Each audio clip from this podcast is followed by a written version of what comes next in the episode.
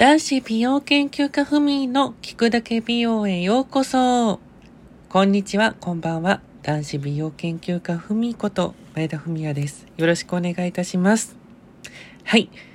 今週からですね、えー、ふみの美容チャンネルがプチリニューアルさせていただきまして、えー、聞くだけ美容ということなので、美容に特化した今回ラジオにちょっとさせていただこうと思います。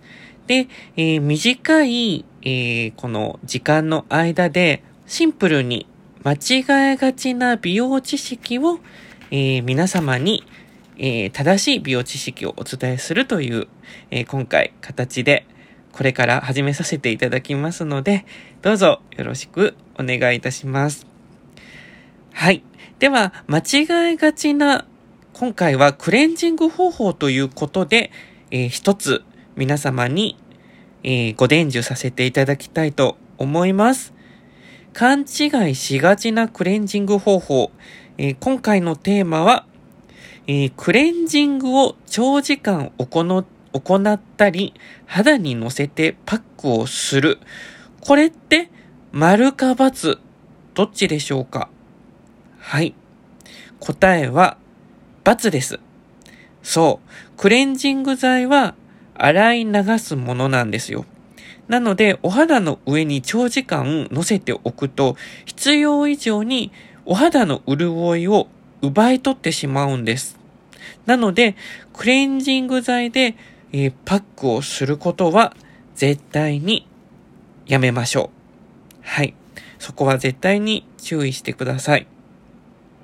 クレンジング剤でね、まあ、あのー、パックする人ってそんなにいないとは思うんですけど、たまにね、あのー、そういう風に、クレンジング剤でパックしてもいいんですかとかいうことを聞かれることがあったので、え今回はそのことをお伝えしました。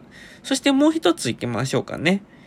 えー、メイクをきちんとオフするために、えー、力をすごく入れてゴシゴシして洗うのは、いいことか悪いことか丸×どっちでしょうか？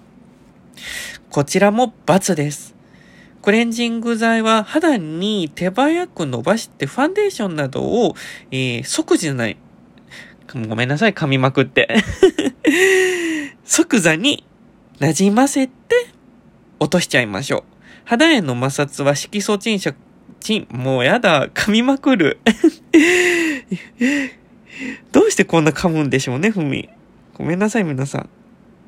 えっとね、肌への摩擦は色素沈着の原因になるので、汚れはしっかり落とそうとしてゴシゴシこすりすぎてはダメです。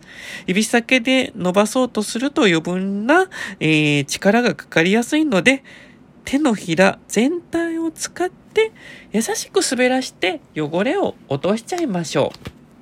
はい。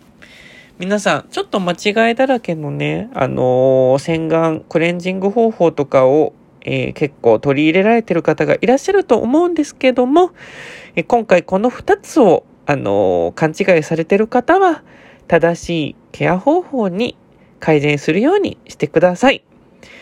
では今週はここまでです。来週もこのような形で、プチ、間違った美容情報などをご案内していこうと思いますので、来週もぜひお聞きください。